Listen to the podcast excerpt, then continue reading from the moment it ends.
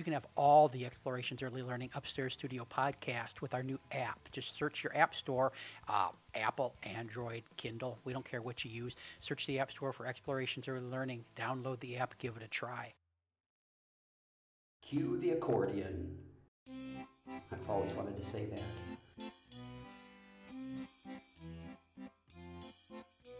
Kick back and get comfy while hosts Heather Wenig and her co hosts from the Early Childhood Nerd Collective explore ways to cause and effect. Dig that funky accordion.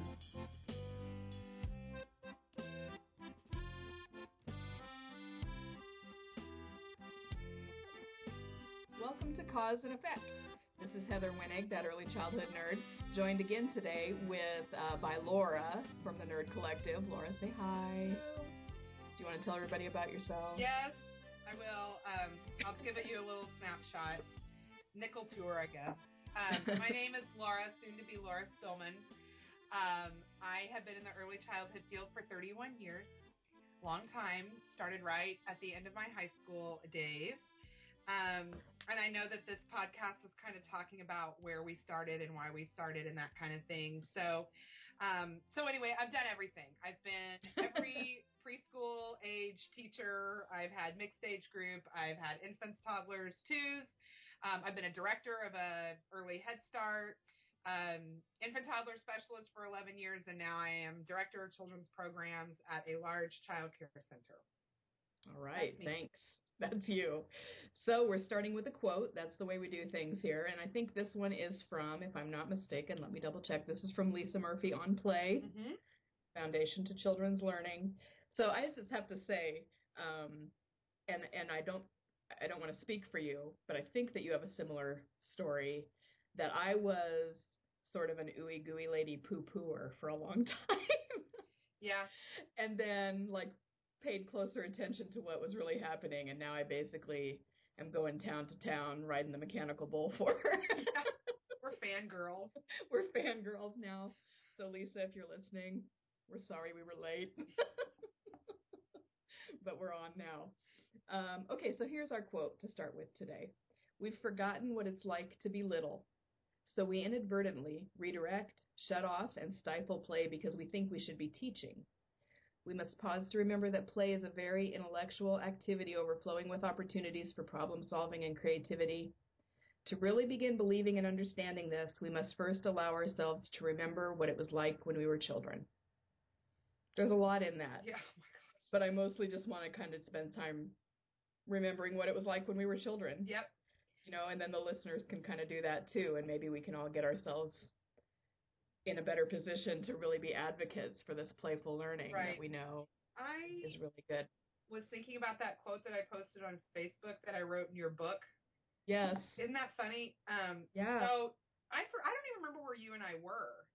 We were at the directors forum in in Indiana, like up by Brown County ish maybe. Okay, and you and I were sitting next to each other. Yes.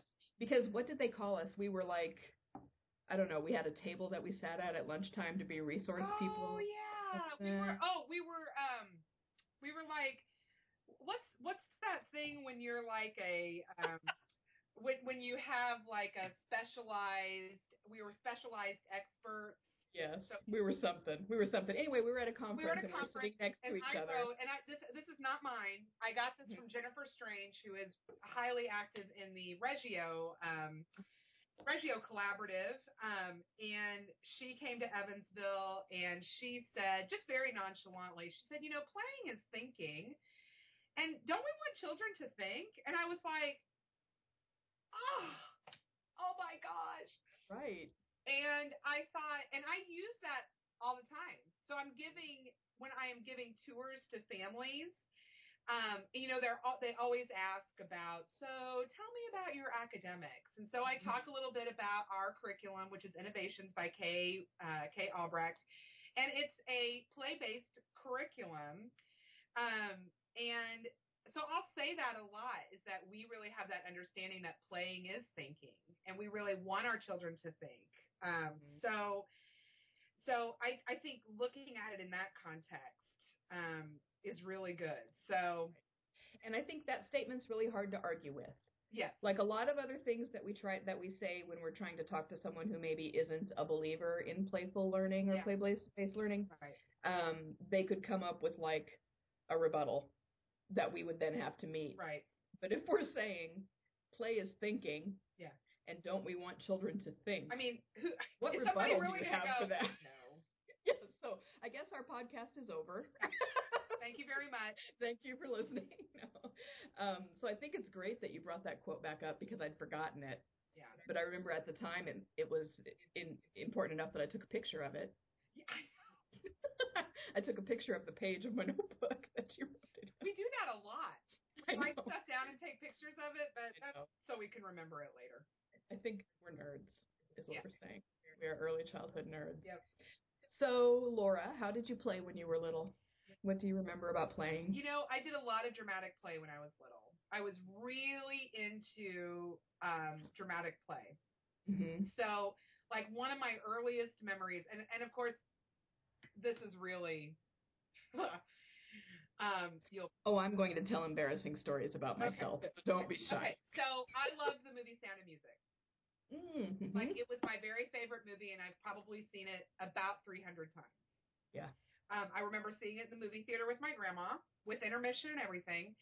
Um, and I loved that movie so much. And she went out and bought me the double album. You know, where you Uh-huh. could like open it up and see all the pictures. And Oh, my story involves double albums too. so, so um, I would. Um, my sister played the violin, so I would take her violin case and I would put on um, like a nightgown kind of thing. And I I remember this so vividly. I would go outside and twirl around and Uh-huh. sing. I could I could belt out the lyrics to almost every, well I could to every single one of those songs. So very theatrical um, background for me in terms of play. Um, I had a very elaborate classroom in our basement um, where I turned the ping pong table on its side, and that was my. It made a great chalkboard. So for those Oh, of you that's who smart. purpose stuff, ping pong tables make great chalkboards. So I had it set up in a classroom, and for some reason, my name was always Mrs. Horton. I don't know why. Uh-huh. I never, I'll, I'll never know why I picked that name, but that was always my teacher name. Uh-huh. Um, I had teachers in grade school that knew I loved to play school, so they would give me all their old teacher edition books. Yeah, me too. I mean, it was the cool. I mean, they had the spirals on them. I mean, they, oh my gosh.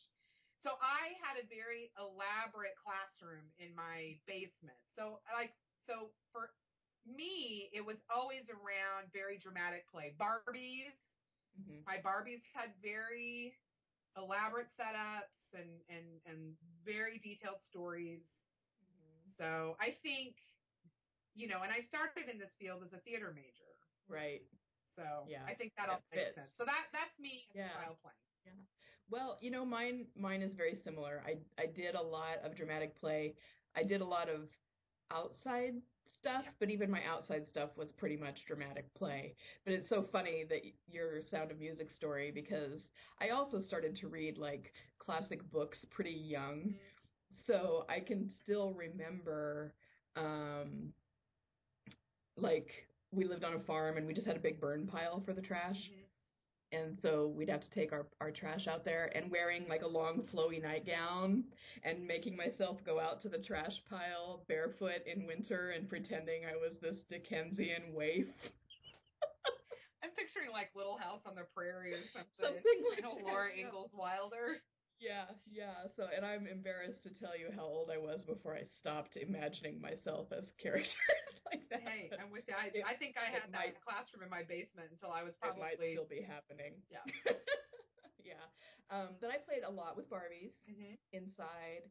Um, and I had uh, the Grease soundtrack, which was a double Oh, album, I had that. and the Xanadu soundtrack, which was a double album. Yes, And that. those would be walls for my Barbie's room. So I would prop those around so much fun playing. I know, we really should have known each other as children. Um, and also sometimes I would put like real infant dresses, Uh huh. human infant dresses on my Barbies. Uh huh. and tie the waist with something and play like Little Women or Gone with the Wind. That's awesome. In fact, I think I put remember 45s, right? Oh, yeah. Little 45 records. I used those as Barbie hats. That is so awesome. Yeah. So lots of lots of props, and that's probably even loose parts Yeah. play. well, know, I pulling out- never used like when I had bar like I had the Barbie one year for Christmas. I got the Barbie Superstar. It was like three feet long, like mobile home thing, like the cruiser. Mhm. Um, I would always take stuff out of stuff to make other stuff. To use technical terms. Yeah. So like I would take I I the kitchen that was in the camper worked really well in her log cabin home that I had set up. Um Uh-huh. but anyway, so I I would never quite use anything as it was intended. I Uh-huh. always had I always made things bigger, you know, I had offshoots and my Barbies always had pretty sophisticated jobs. Um, Yeah. They were models on The Price is Right. so they would get Barker's beauties, I think were you mean. They were Barker beauties, yes. They um they would get in their little, you know, Corvettes and they would go to work, you know, and I'd have them standing like this. yeah.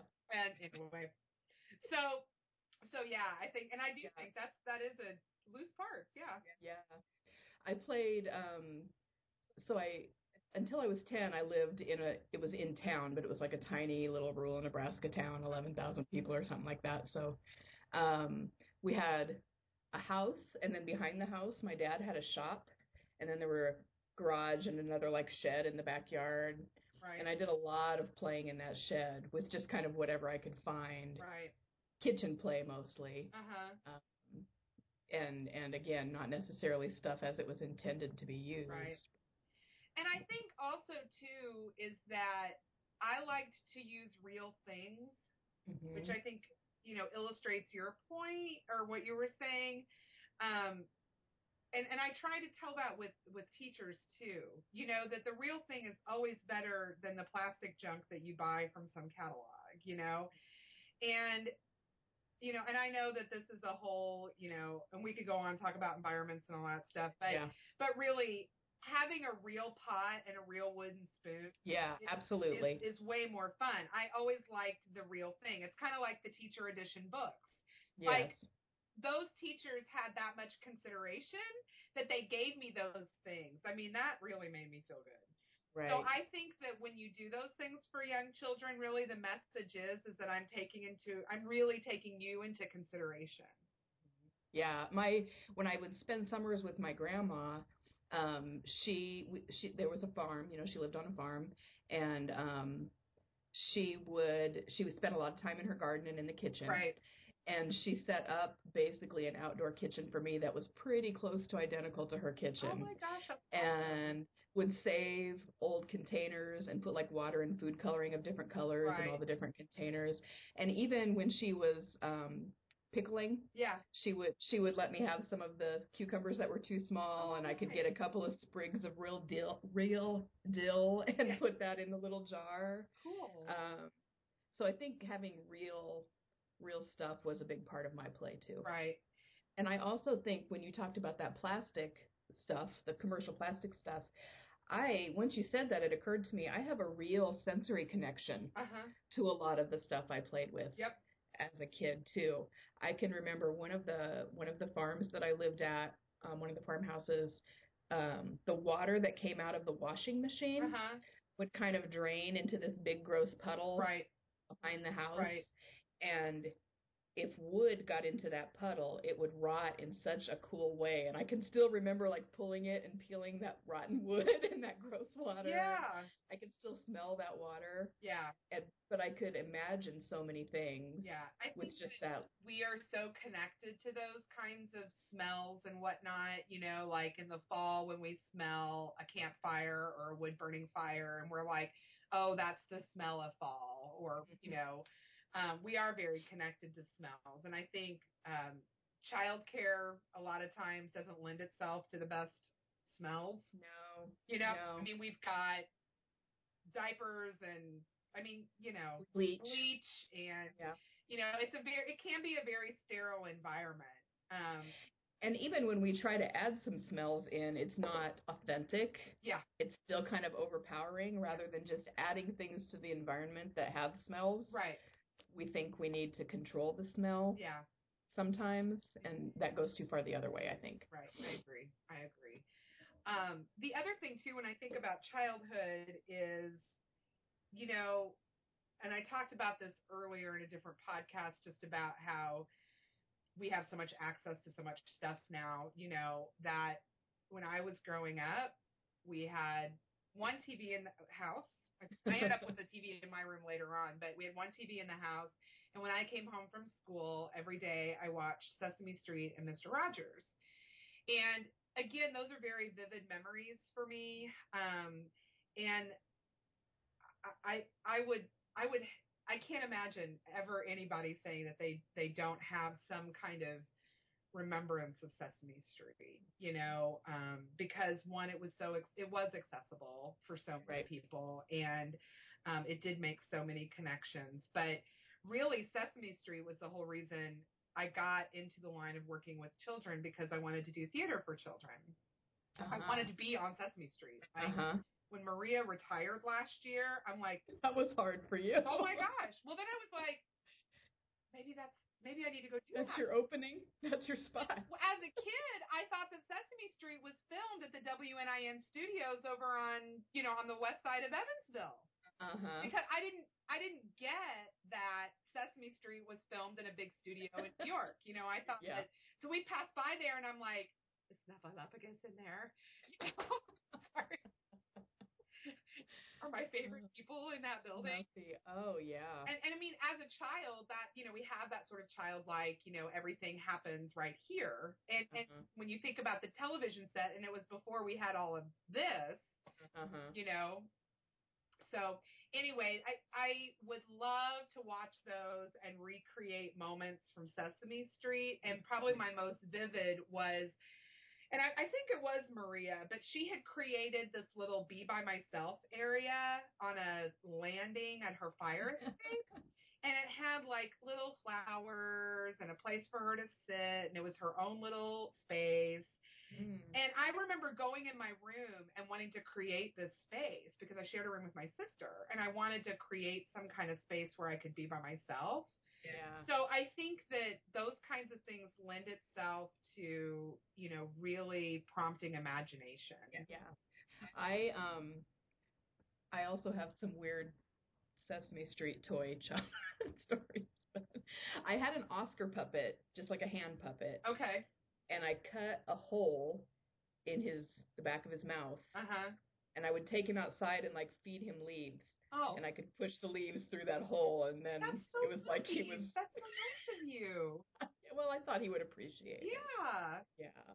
But then I also did some crazy stuff like do you remember the little silky half slips that little girls had to wear in like Yes. the 70s Yeah, yeah, and yeah. 80s? I had a couple of those that I would pin to my Kermit doll's head Uh-huh. for hair. That was his hair. And then I put lipstick on him.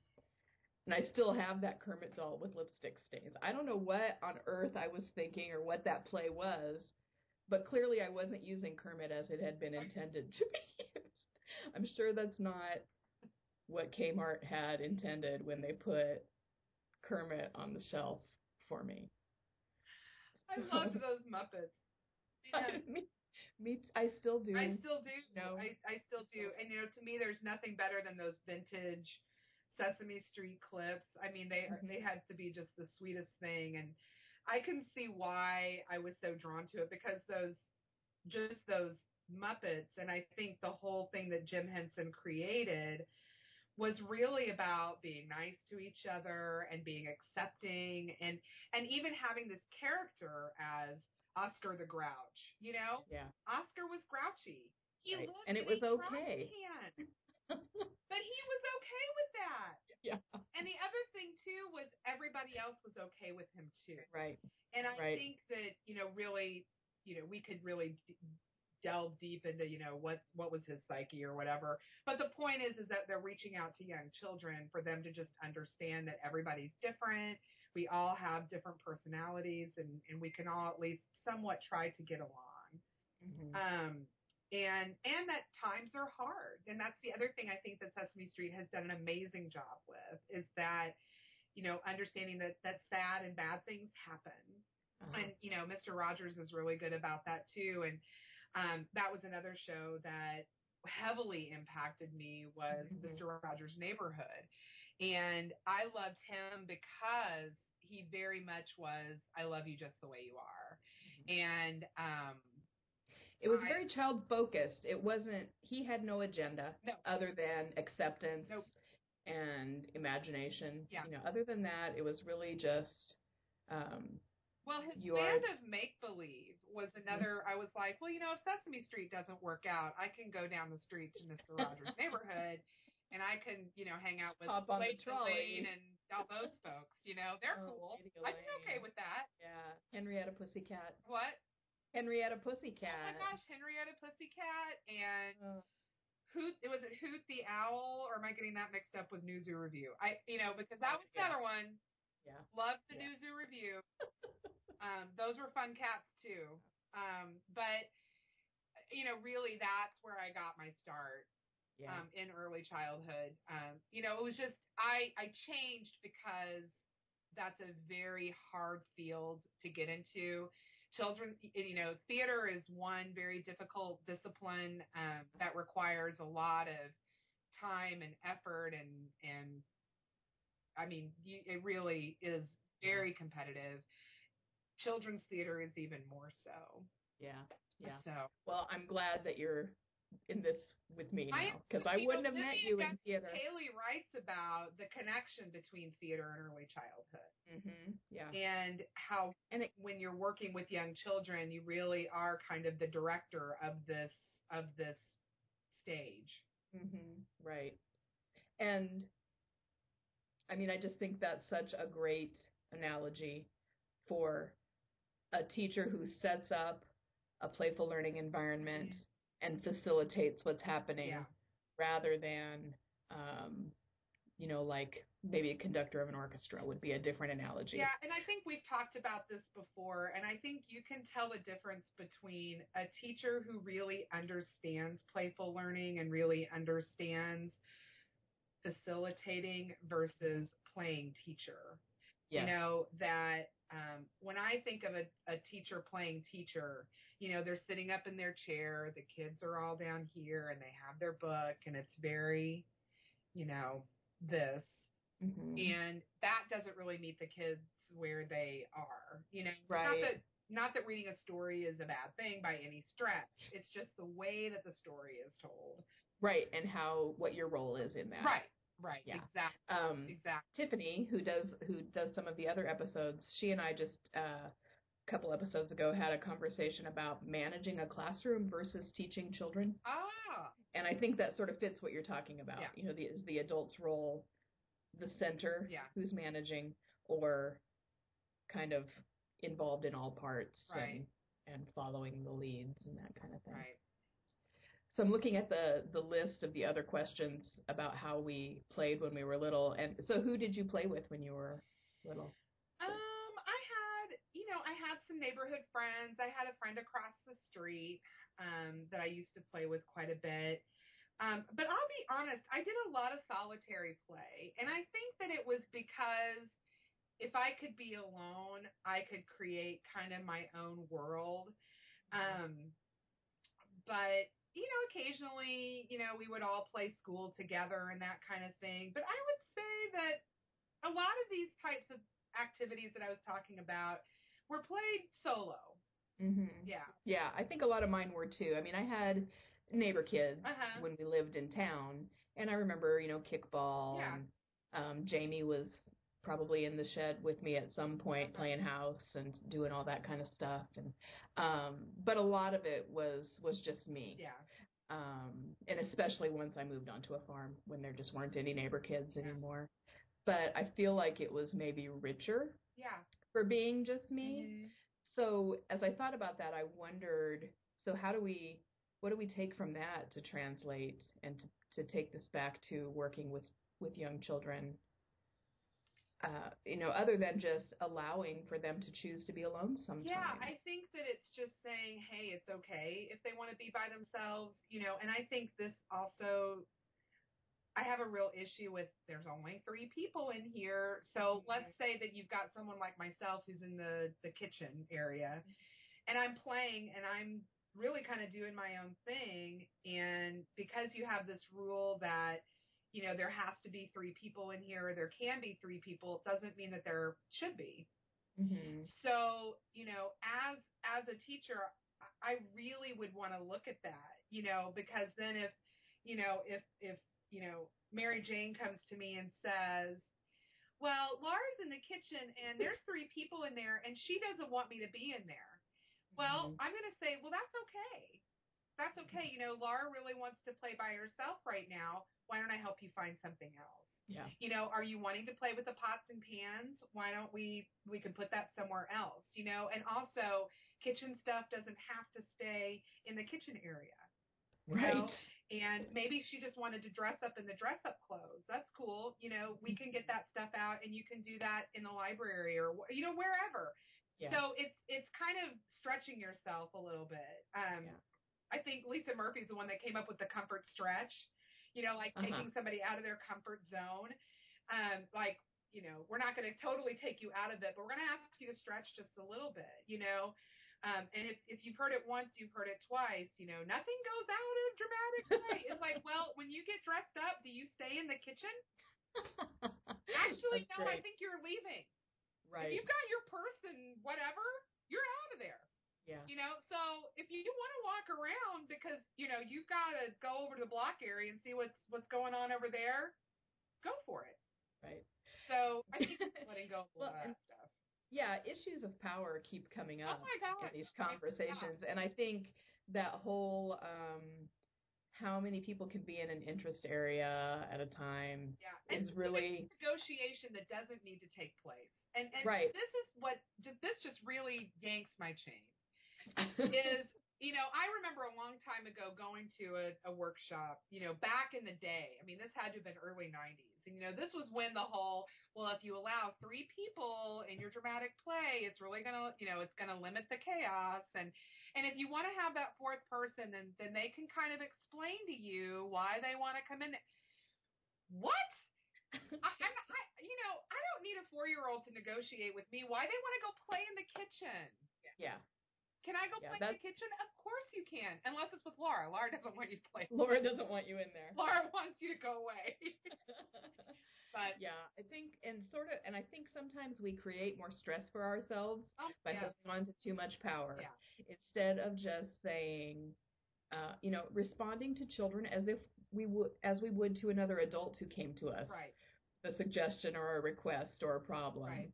right, We we would probably take more time with a friend who came to us with right, Laura doesn't seem to be taking my calls or you know whatever it is right.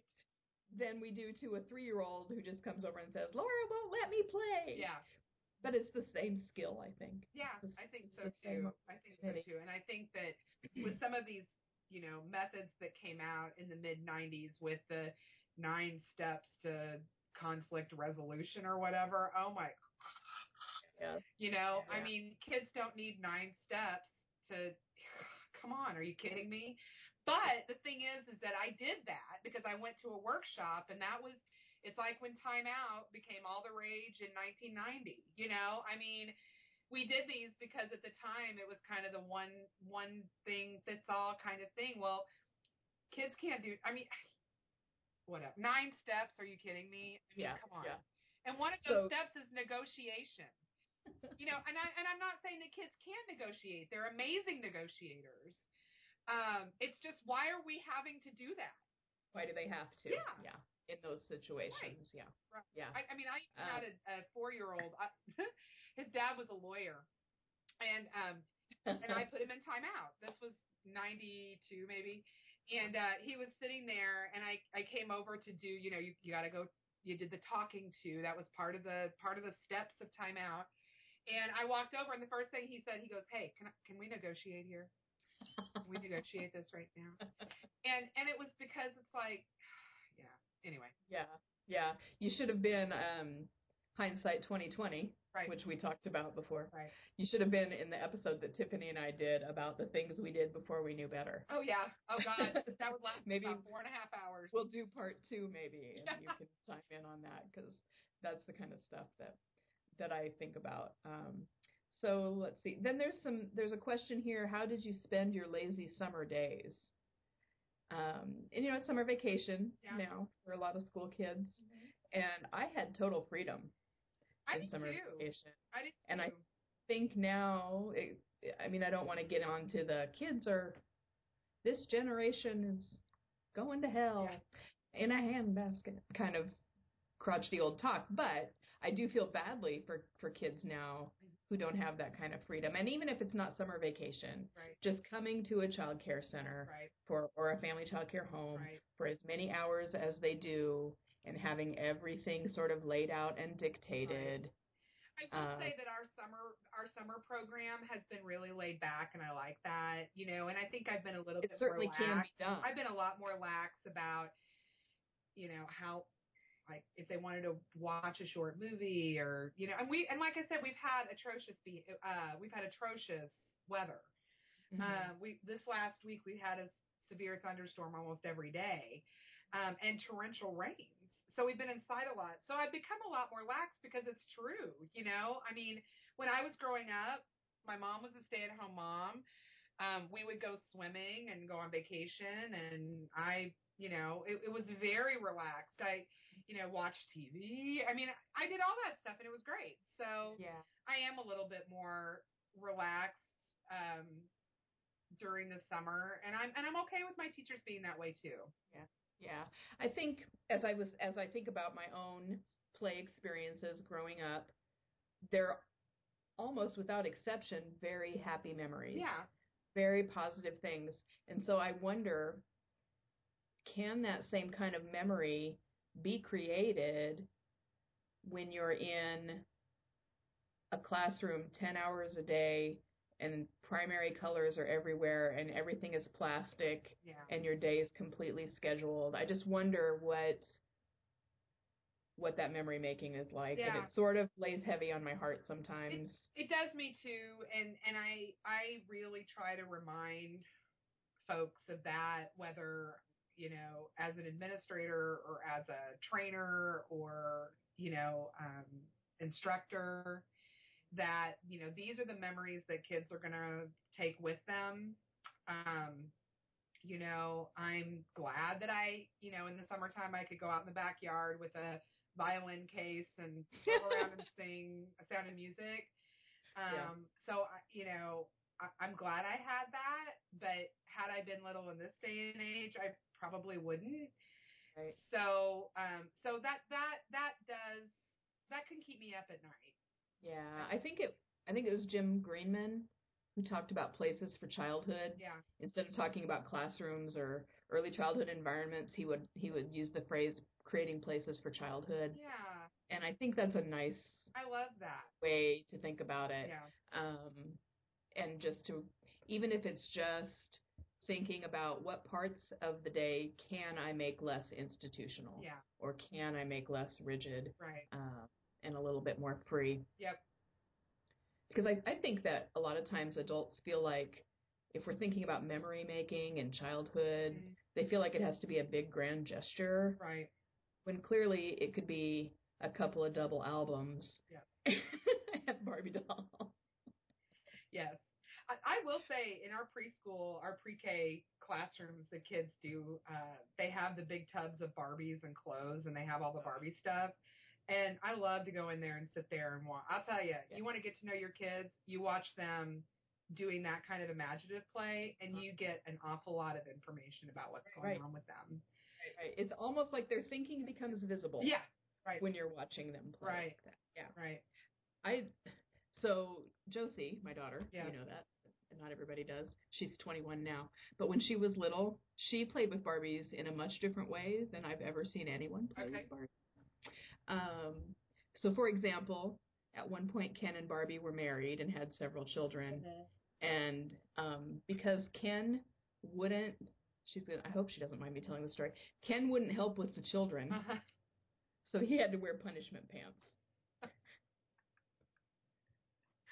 And they were like the pair of men's Barbie pants that didn't fit right or were ripped or something. They were the punishment, Punishment pants. pants. And he had to wear those. And then one morning I came out and all the Barbie heads were pulled off. Mhm. Heads heads completely shaved, like cut off. And then the faces were painted with white out. So I just had all these little white bald Barbie heads Oh, wow. all over my living room floor, and I never got to find out what the thinking was behind that because it happened while I was sleeping. but I love that she's got that memory now. Right. You know, like I could have gotten really uptight and told her to quit breaking her Barbies and right. that the hair wasn't for cutting and Right. devised some elaborate punishment to teach her to use the materials wisely. Right. But But you didn't. You allowed her to be herself. she just she just did her thing and i i just wondered about it Yeah. and i think there's something to be said about that in an early childhood program Yeah, too absolutely. let them do their thing and then do some wondering about it Yeah. Like, be curious about what's happening Mhm. I love I love that you allowed her to just do things the way she wanted to do it. And punishment pants, I'm sorry, that needs to be marketed somehow. I don't know how. yeah i think there was some smoke bomb barbie play too like on the fourth of july we'd hold the barbies into the colored smoke Yeah. And it would like dye them all different colors Yeah. like change their skin color I do remember one time, gosh, was it my brother or my cousin? I, I can't remember, but he had GI Joes. Mm. And like the big old ones with the yeah, like, with the, the, move Barbie doll size. hands Mhm. and parts and stuff. Mhm. And I remember one time we were trying to play together, and I'm like, yeah, GI Joe and Barbie just were not meshing. Like he was a little rough Yeah. for my Barbie. You know, Ken was kind of the right speed for my Barbie. But you know, my Barbie had my Barbie always had really good friends. You Sure. You know, she lived in the townhouse with the the elevator that you pulled. Everybody wants to be her friend. Yeah, yeah, Yeah. she was fun. Yeah, my my little brother's six years younger than me, Oh. and he was really into Star Wars. Of course, when Star Wars came Uh-huh. out, he was very little, and um, so he had all the action figures. Mhm. And I would try to play with him, um, but I, he, you know, he wanted to play Star Wars, and I wanted to basically play house Yeah. with Princess Leia falling in love and being a mom and all that stuff. Oh Yeah. my gosh. Yeah. So it didn't last very long is what I'm saying, I guess. And my sister and I used to be try to be real sneaky if we wanted to play Barbies without my brother knowing what we were doing. We would say, "Let's go play BDs." Oh, Barbie dolls. And we thought we were totally pulling one over on little brother. He'll you know, never now that I'm that sitting here thinking about my play, you know, the other thing I did play with a lot was was baby dolls.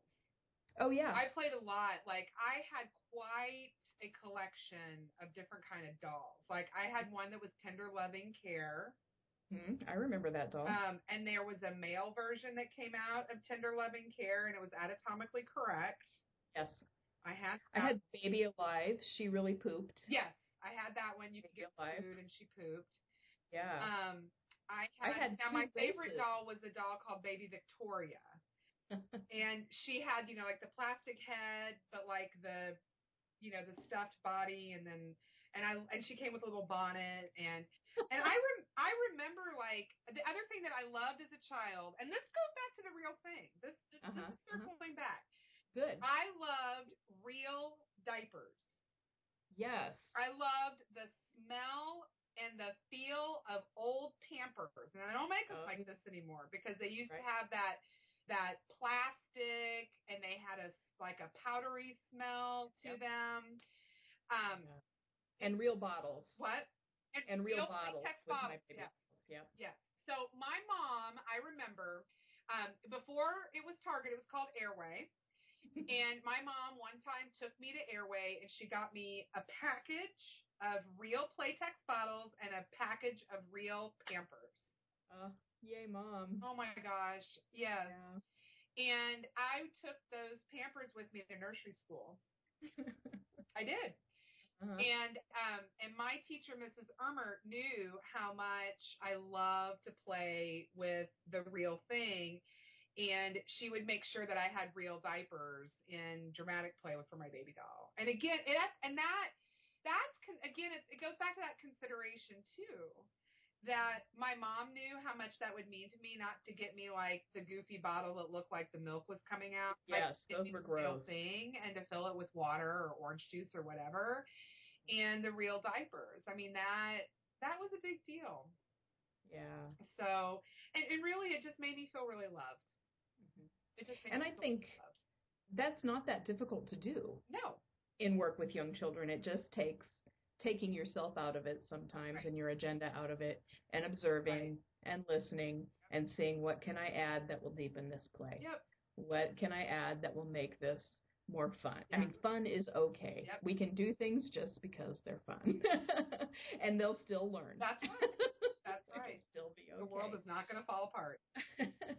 so to end this one, are there things that you think or ways that you've had success helping maybe families or maybe colleagues who doubt the value of play-based learning?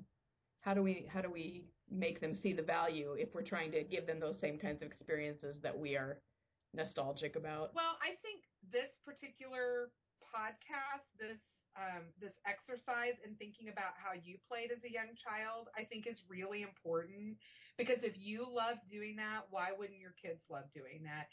The downside to doing that is if you had somebody that maybe had a painful childhood.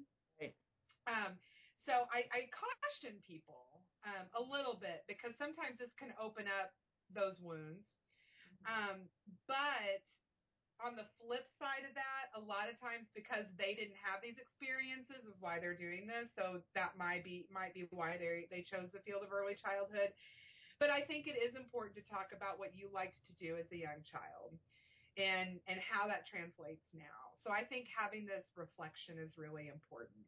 hmm Yeah, I do too, and that's um, that's kind of where I wanted to just bring it back around to the reason we did all of this. You know, walking down memory lane. Besides just that it's fun, Right. uh, but there's there's value in sitting and thinking about your own childhood, right. good or bad. Right. You you know, because I certainly have painful pieces Right. of my childhood, Mhm. um, and it wasn't all you know perfect, wonderful play Right. experiences. But I can take both pieces Mhm. And think about okay so then what do i have to offer children today Right. because of of the pieces that i had when i was younger anything else you want to add before we end this one No, I don't think so. This was fun. it was fun i can't wait to talk to you more about the ways we played when we were little we'll do it off It's camera why we're though. such good friends now. i think so yeah all right well thank you laura You're welcome. can't wait to talk to you again Okay. and thank you all for listening join us again for cause and effect